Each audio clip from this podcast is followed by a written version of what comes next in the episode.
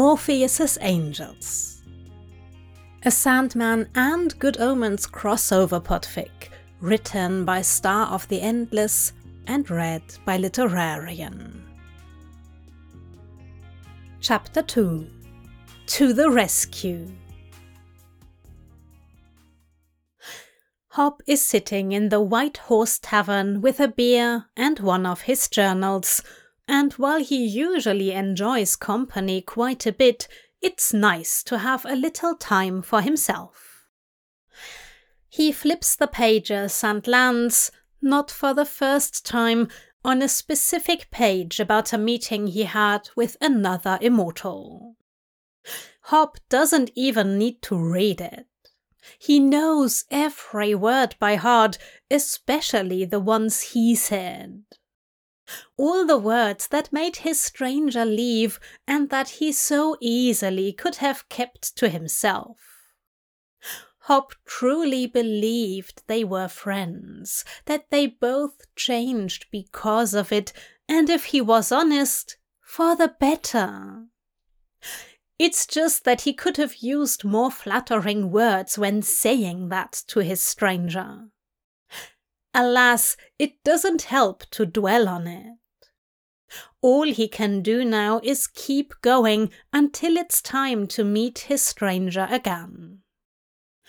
With a sigh, Hob closes the journal, and if he didn't take so much time thinking about his stranger, he could have gone home and continued with his life. It wouldn't be much of a story then, though, and especially not a good one. No, good stories have twists. That's why, when Hob closes the journal, he spots a familiar guy standing next to his table with a forced smile on his face. Robert, he says, with a tone as if he just bit into a lemon. Aziraphale, Hob says, his smile way more honest. What a nice surprise! Come on, sit down. You want something to eat? I don't think we're going to stay long enough for that. Another familiar voice says.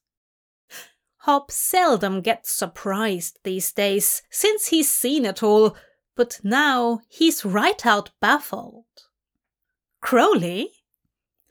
Gadling, Crowley huffs, stepping up next to Aziraphale as if he's the angel's shadow. I haven't seen you since. Hob begins, but doesn't finish the sentence. His memory isn't the best for this particular day. He remembers drinking, quite interesting discussions, and then a huge black hole. Even his journal can't tell him much more. There's only one other thing he recalls. He woke up with a weird taste in his mouth, one that he never tasted before or ever again since. Since? Aziraphale asks. Crowley shakes his head, and Hob shrugs. It was a whole thing. Anyway, how do you two know each other? Oh, we go way back, Crowley says. Must have been. He turns to Aziraphale, who looks like he's doing the maths in his head. Oh, yes, the garden. Time really does fly, doesn't it? Hob looks back and forth between the two of them, letting the fact that they're an angel and a demon take up the appropriate space in his head. The Garden of Eden? Kind of a boring place, really. Crowley shrugs, but Aziraphale smiles. But so pretty. Before he loses his goddamn, excuse him, mind, Hob gestures to the empty chairs at his table. Care to sit down? While Crowley and Aziraphale do just that, Hob waves someone over to order drinks. He asks for wine, knowing the tastes of his unlikely companions, and maybe he needs a glass or two of it for himself. So, why are you both here to see me, of all people? We have a task for you, Aziraphale says, as if he's bestowing a huge honor on Hob, one that Hob gladly refuses. No, thank you.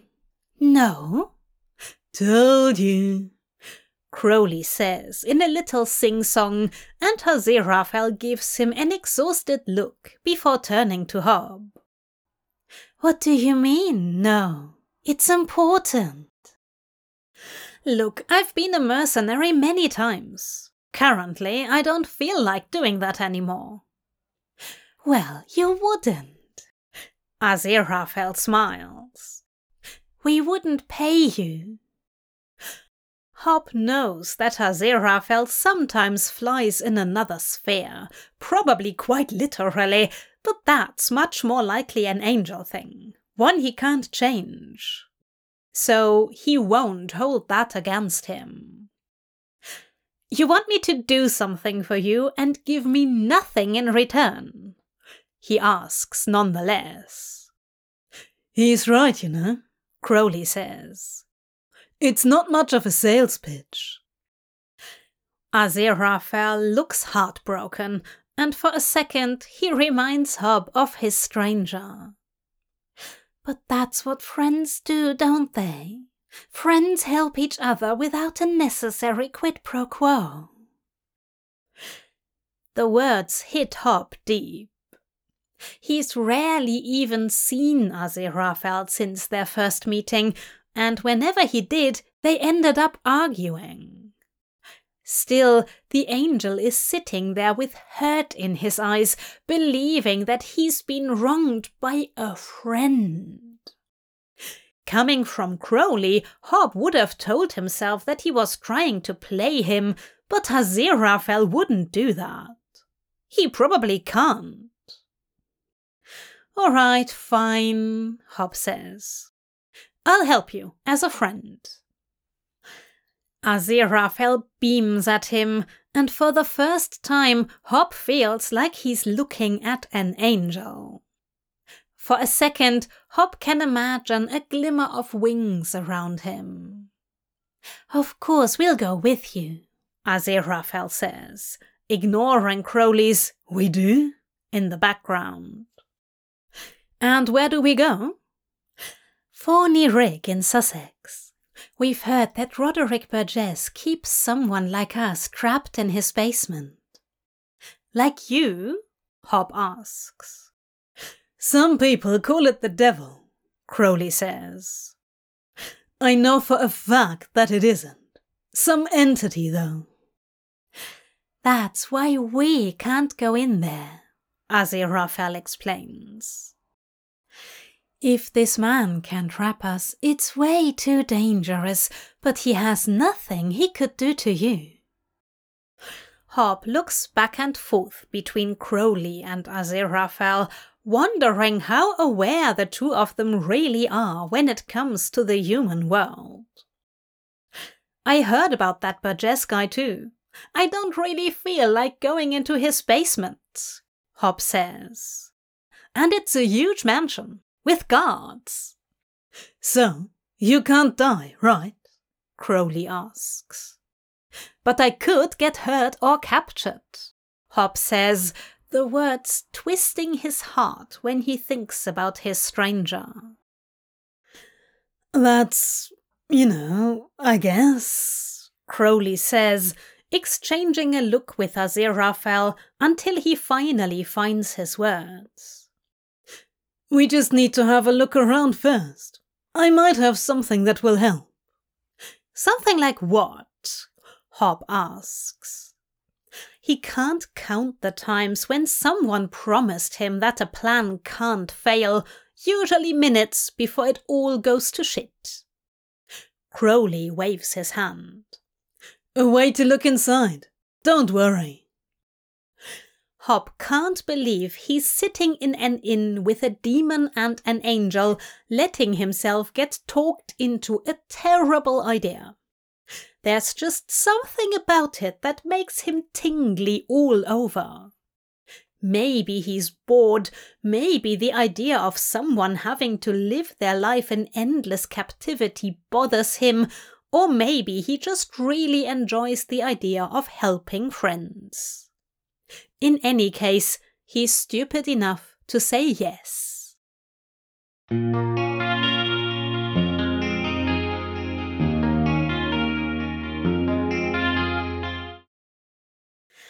That's how Hob ends up in the back seat of a black Bentley, with Crowley in the driver's seat, and Aziraphale only getting in after Crowley promises not to drive like a lunatic. That particular promise has value for about five minutes. The second they leave the city behind, Crowley floors it, and although Hob knows all too well that cars can only go so fast, that fact doesn't apply to Crowley's car. This is a curvy street and there are trees everywhere, Aziraphale complains. You promised. I've been driving cars ever since they were invented. I know what I'm doing. Crowley says, his voice telling that this isn't the first time they're having this argument and nobody in this car can actually die. But the paperwork, I hate being discorporated, Aziraphale whines. Hob leans forward, maybe as a reminder that he's still there as well. And I prefer to stay alive. My death might not be permanent, but it still hurts like hell. Hurts like hell, Crowley says in a mocking tone. Have you ever been to hell? Have you ever died? Hob shoots back, and there's a heavy silence in the car until Aziraphale clears his throat. Ahem. How about some music, Crowley? Usually we listen to music while driving. Hob scoffs. Sure, music in the car. You're right, Angel. Crowley says, looking over his shoulder as if he wants to make sure that Hob sees what he's doing. My treat. Notes of actual music fill the air, and while Hob looks around to find out where the devil they come from, Aziraphale gives Crowley a beaming smile. It's so vibrant that Hob gets caught in it just as much as Crowley. It even makes Crowley smile back for a moment. It's then that two things happen at the same time, one in Hob's mind and one in his heart. In his mind, Hob understands why both Crowley and Aziraphale showed up to give him his task. They might both be following orders, but there's more to it. They're here for each other. They're friends. Maybe even more than that. Somebody who could make me be true, could make me feel blue, and even be glad just to be sad thinking of you. In Hob's heart, the longing that has festered there for years claws at his insides. If a literal angel and a demon from hell can be friends, then why was his stranger so appalled at the mere thought of them being just that? What could be so different about him? And how little does he think of Hob? Some others I've seen might never be mean, might never be cross or try to be boss, but they wouldn't do. For nobody else gave me a thrill. With all your faults, I love you still. It had to be you, wonderful you. It had to be you. Hob wishes he could stop listening, but the music is all around them. When the song is over, another one comes on that Aziraphale enjoys quite visibly, and Crowley looks way more than just smug.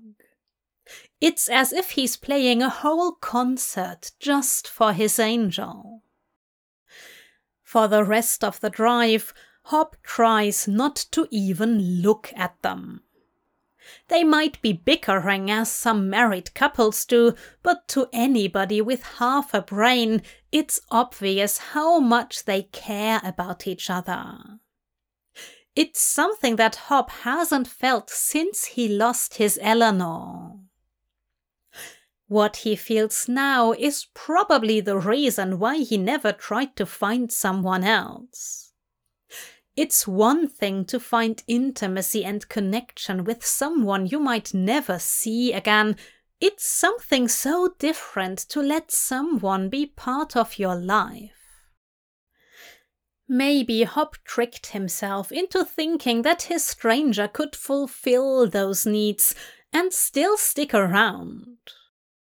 Hob knows loss, but even with an endless supply of time, it never gets easier.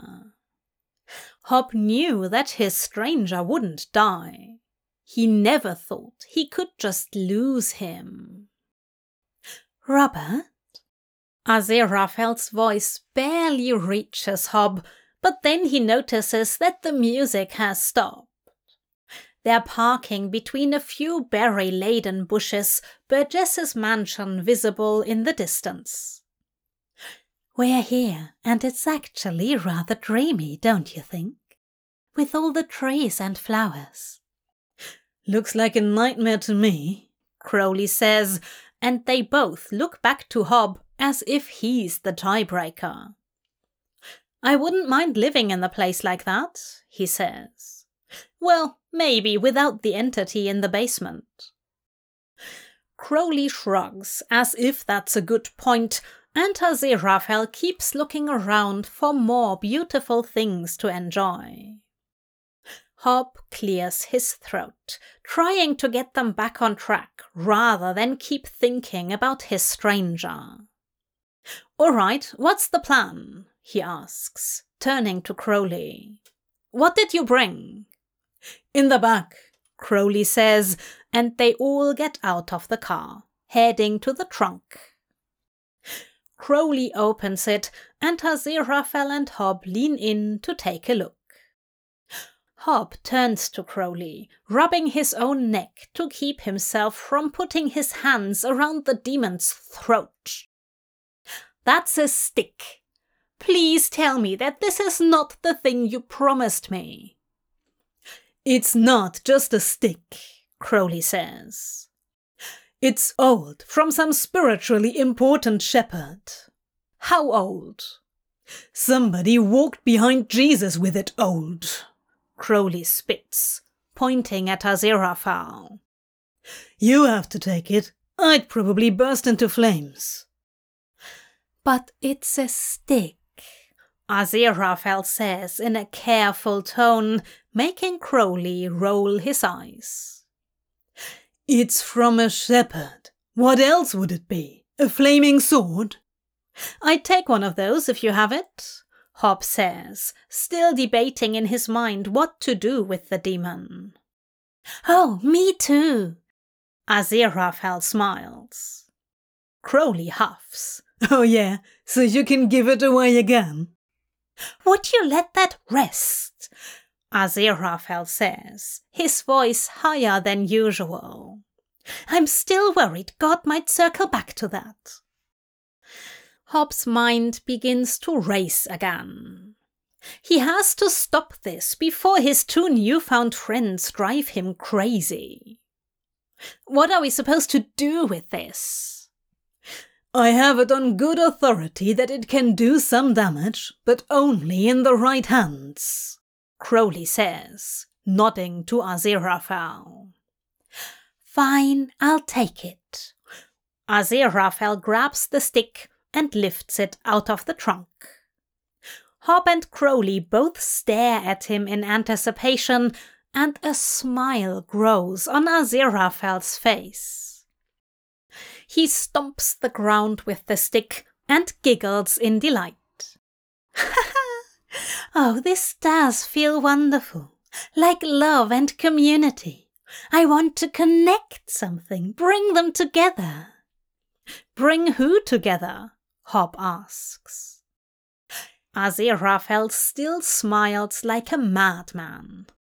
I have no idea. Let me see. He walks away from the car, watching the ground. When he finds a spot where no grass is growing, he draws half of an ellipse into the dirt before waving Hob over. Here, do the other half, he says, holding out the stick to Hob. Hob and Crowley share a look, but Crowley only shrugs, so Hob takes the stick and does as Aziraphale says. A second later, he drops the stick and takes a step back. A sort of mist is swirling inside the ellipse, making it look like a portal to another world. Told you it will help, Crowley says, before leaning over the ellipse. Show us the mansion up close. The mist swirls around and then floats to the sides, giving them a close up view of the house. Hob can see a car up front and two guys standing by the entrance having a smoke.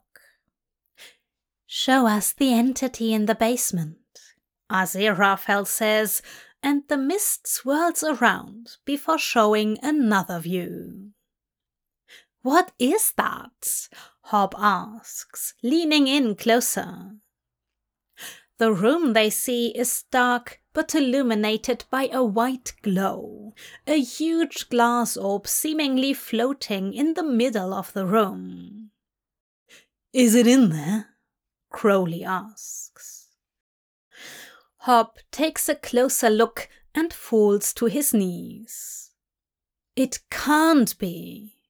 A person is sitting inside the glass orb, naked, head held low, but so familiar that it hurts. Hob reaches out, putting his hand into the mist, but there's only dirt under it. Fuck! Hob jumps to his feet and wants to take off, but Crowley grabs his arm. Hey, stay here! Let me go! Hob shouts, struggling to get free, but while Crowley looks as if a simple gust of wind could blow him away, he's absurdly strong. Aziraphale steps into Hob's way as well. Robert, what is it? Do you know who it is? I have to get him out of there. Hob groans, still trying to get free. I'm not letting you storm in there like an idiot, Crowley says, not even pretending to struggle against Hob. So shut it. Talk to us, then we can think about a plan. Aziraphale says, and even in his fury, Hob has to admit that he can't just storm into the mansion with nothing but anguish. He's my friend, Hob finally says, and Crowley lets him go. What is he? he asks. Sadness burns in Hob's chest, thinking about what to say. He doesn't really know much about his stranger after all. I know he's immortal. We've met every 100 years in the same place since 1389. Aziraphale gives him a knowing look, remembering their first meeting. Who is he? He never gave me his name. You've met a couple of times. You talked. You have to know something, Crowley says. Well, he's always dressed in black and wears this huge red ruby. Hob says, trying not to think about his stranger's tantalizing voice, his pink lips, or the barely there smiles Hob is always so desperate to get out of him. One time he blew sand into a woman's face and she seemed to go into a sort of trance. A red ruby, Crowley says, looking over to Aziraphale. And the sand, Aziraphale says. Then he claps a hand over his mouth and whispers, The sleepy sickness. We're out of here then, Crowley says, walking over to the car door, but Hob blocks his way. Wait, you know who he is? Tell me. Above my pay grade is what he is, Crowley growls. Now move. Crowley, Aziraphale says, his tone that of a disappointed mother. Come on, Angel. An endless. We report back to head office and we're done. We don't have to go in there. Hob turns to Aziraphale, ready to beg on his knees. Aziraphale, please. The angel sighs. he has a whole list of names. I think these days they call him Lord Morpheus or Dream of the Endless. Lord? Dream? Pictures of his stranger rush through Hob's mind, and it seems so obvious now. He has to be some sort of royalty. What is he then? He's the king of dreams and nightmares, and the ruler of the dreaming, the place where humans go when they sleep. Aziraphale explains. He's the anthropomorphic personification of the collective subconsciousness of the universe. If he messes up.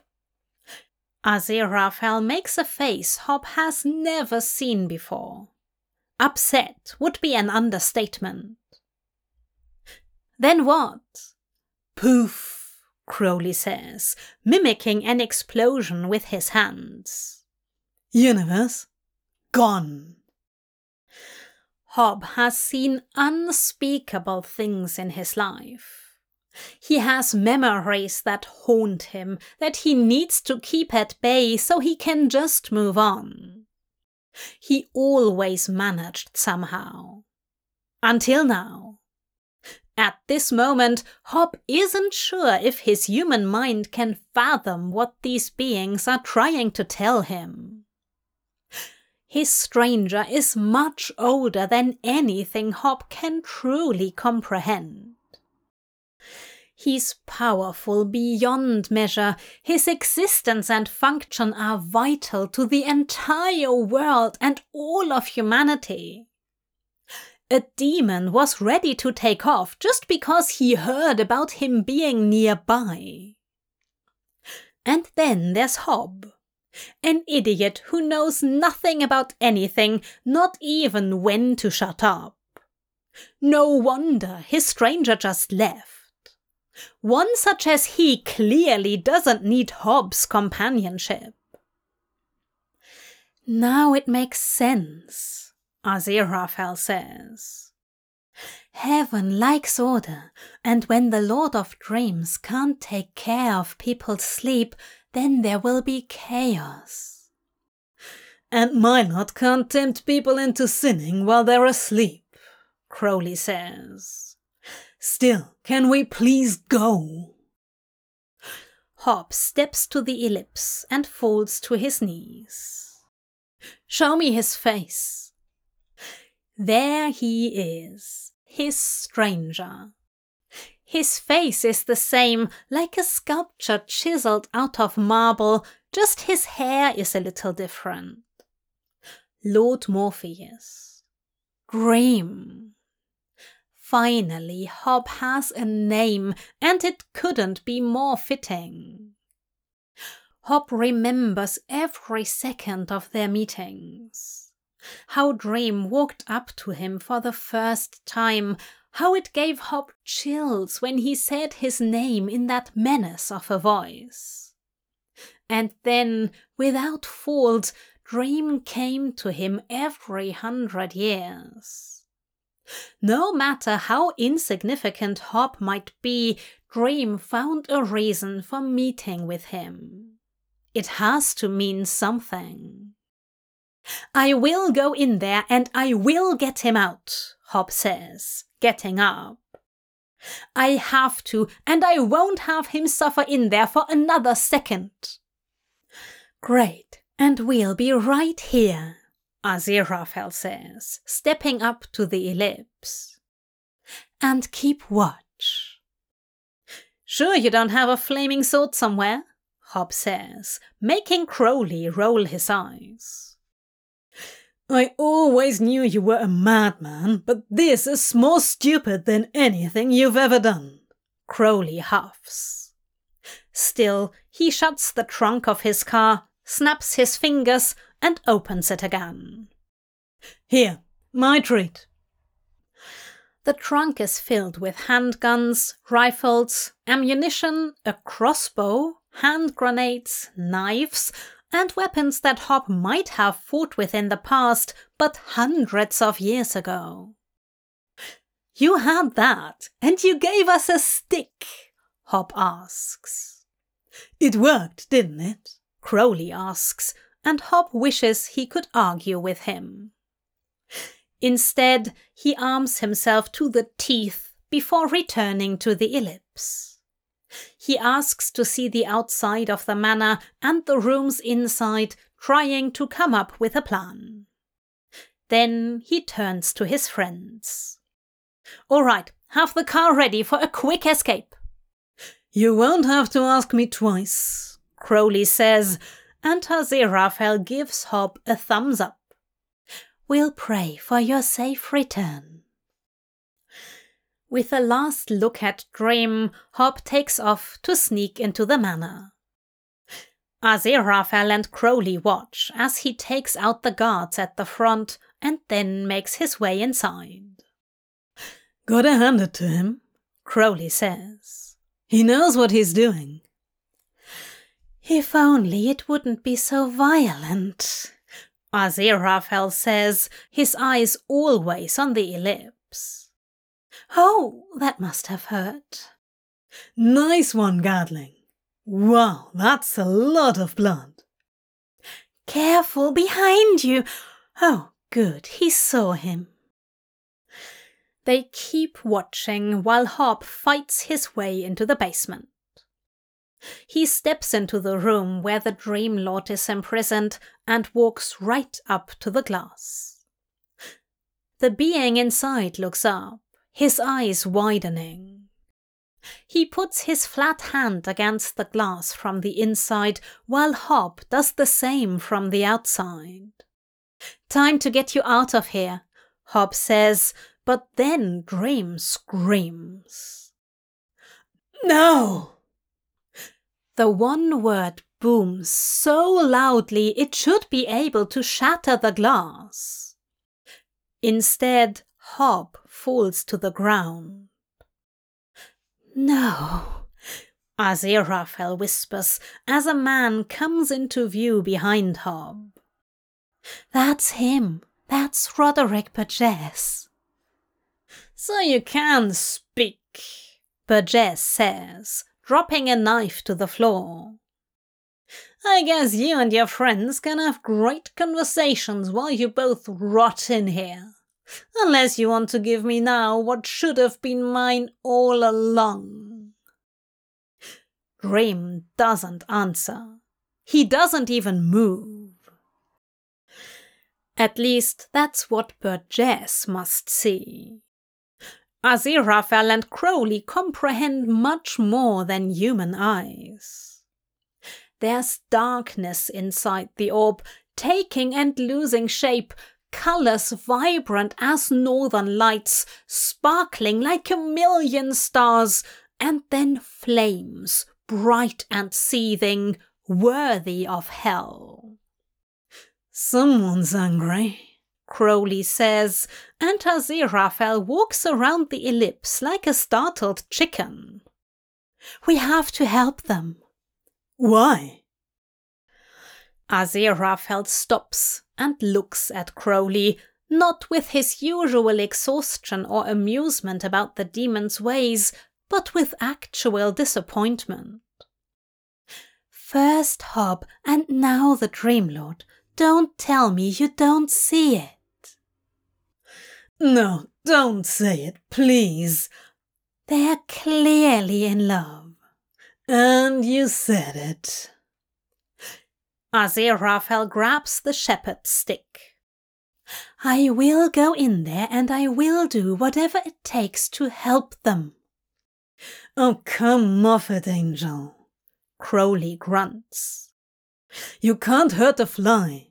And that Burgess guy seems to know a lot.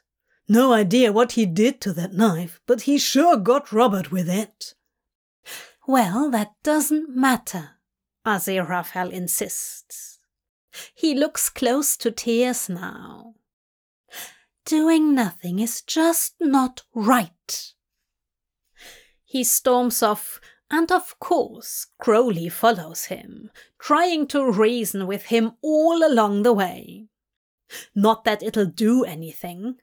Aziraphale might not be capable of hurting anybody, but that doesn't keep him from wanting to help.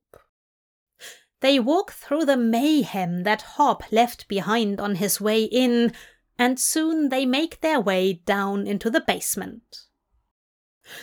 Burgess is still there, hammering against the glass orb with his cane. Talk to me!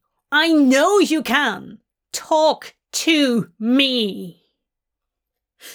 Dream doesn't answer, his eyes teary eh, as he looks down at Hob, who still hasn't gotten up. As Aziraphale and Crowley step into the room, Burgess swirls around. Look at that, he snarls. All this time you've been quiet, Dream Lord, and now you keep sending these creatures here. Excuse me, Aziraphale says. I'm not a creature. I'm an angel, and he's a demon. Don't tell him that! Crowley whines in annoyance, but Aziraphale keeps going. And we're here to bring an end to your foul practices. I demand that you let the Lord of Dreams go at once. Burgess laughs before turning to Crowley. A demon, huh? Well, how about a little exorcism for you? He follows the words up by mumbling something under his breath, and Crowley puts his hand over his ears. No, shut it! Damn, that hurts! Burgess takes a step closer, his voice growing louder, and Crowley keels over, now clearly in pain. Oh no, you don't! Aziraphale screeches and swings the shepherd's stick. It hits Burgess's forehead with full force. He stumbles back, hitting his head against the glass orb, and falls to the ground. God damn, Angel! Crowley says, before putting a hand over his mouth as if he just ate something disgusting. You knocked him flat out. Oh no, I'm so sorry, Aziraphale says, leaning over Burgess. Is he dead? Nah, I don't think so. I would have seen his soul head south, Crowley says with a shrug. You take care of Robert, and I'll get the Endless, and then we'll better get out of here. Aziraphale crouches down next to Hob. There's poison in his blood infused with magic. He's neither dead nor alive and unable to do anything. With a little effort, Aziraphale is able to suck the poison out of him, the magic then evaporating on its own. Meanwhile, Crowley steps up to the glass orb. He struts right through the chalk on the floor, rendering the rune circle useless. Then he rounds the orb. All right, shouldn't be too difficult, he says, snapping his fingers. A huge hole appears at the front of the orb, and Crowley indicates a little bow. He might be a demon, but he's not a complete idiot. There you go, sire. Aziraphale helps Hob to his feet. They watch as Dream reaches up, and in a swift movement he swings himself through the hole and lands softly on his feet, like a cat. Give him this, Aziraphale whispers, pushing a dark coat into Hob's hand. Then he steps up to Dream. Lord Morpheus, I am Aziraphale, and this is Crowley. We've been asked to investigate Burgess's prisoner, and when we found that it was you, your friend Robert here didn't hesitate for a second to come to your rescue. It is his courage and empathy that let us free you in the end. Hob hurries over to Dream to put the coat around his shoulders.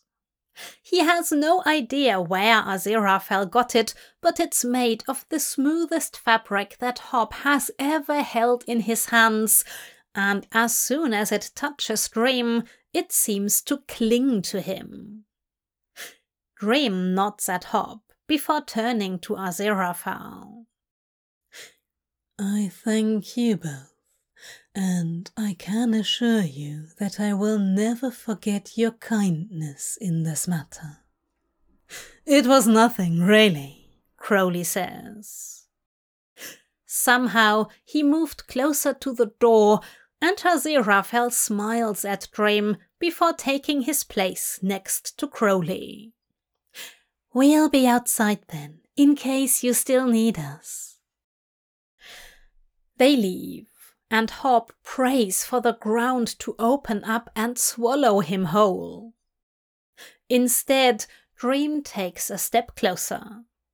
His feet are still bare on the stone floor, and Hob wonders if he can even feel the cold. Hob's eyes wander upwards, where Dream's legs are barely covered by the fabric. It holds together around his middle, but then it leaves Dream's chest bare again, the coat almost falling from his shoulders. You know who I am now, Dream finally says, and Hob almost shudders. Dream's voice always sent a shiver up his spine, but now it has more weight, more power, his words meaningful and set in stone. I guess I do, Hob says, his eyes back on the ground. Or maybe I know even less than before. I'm only human after all. Dream lifts Hob's chin with a soft touch, making him look at him. I've been imprisoned here for decades, and no god, creature, or power of any kind even tried to free me. It's your humanity that saved me, and I thank you. Hob nods.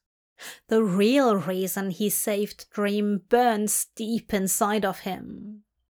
It makes his heart sing at the touch, his lungs burn from the closeness to Dream, and his eyes water with tears of joy. Still, he'll never be able to say it out loud, especially now that he knows Dream for who he truly is. What are you going to do now? Hob asks instead. I will have my revenge, Dream says, his eyes flickering to Burgess on the ground. And then I will have to go back to my realm. I can feel the damage my absence has done to the waking world. I can only imagine how much it hurt the dreaming. I think I saw your ruby on my way down here, Hob says. If that helps. Really?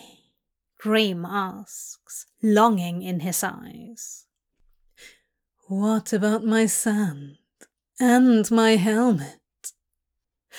There's a bunch of stuff in a glass case, so yeah, maybe. Show me. They head upstairs, and Dream takes the ruby into his hands, just holding it for a moment before putting the chain around his neck. The ruby glows, clinging to his skin like the coat. Then Dream takes the pouch of sand and lets it disappear under the dark fabric, although Hob has no idea how it manages to stay there. At last, he reaches for his helmet. It's an odd looking thing, but Dream cradles it like a newborn baby. Thank you, Hob, he says. I wish I could stay longer, but I'm sure there's much that I will have to repair, both for my people and yours. Sure, I understand. I will see you as soon as I can. A hundred years, then, Hob jokes, although he wouldn't mind an exact number. Dream gives him the hint of a smile, making Hob's heart soar.